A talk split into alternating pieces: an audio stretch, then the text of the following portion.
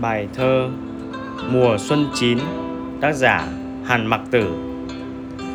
Trong làn nắng ửng, khói mơ tam Đôi mái nhà tranh lấm tấm vàng.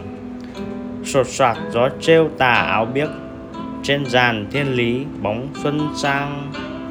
Sóng cỏ xanh tươi gợn tới trời, Bao cô thôn nữ hát trên đồi. Ngày mai trong đám xuân xanh ấy có kẻ theo chồng bỏ cuộc chơi. Tiếng ca vắt vẻo lưng chừng núi hởn hển như lời của nước mây. Thầm thì với ai ngồi dưới trúc, nghe ra ý vị và thơ ngây.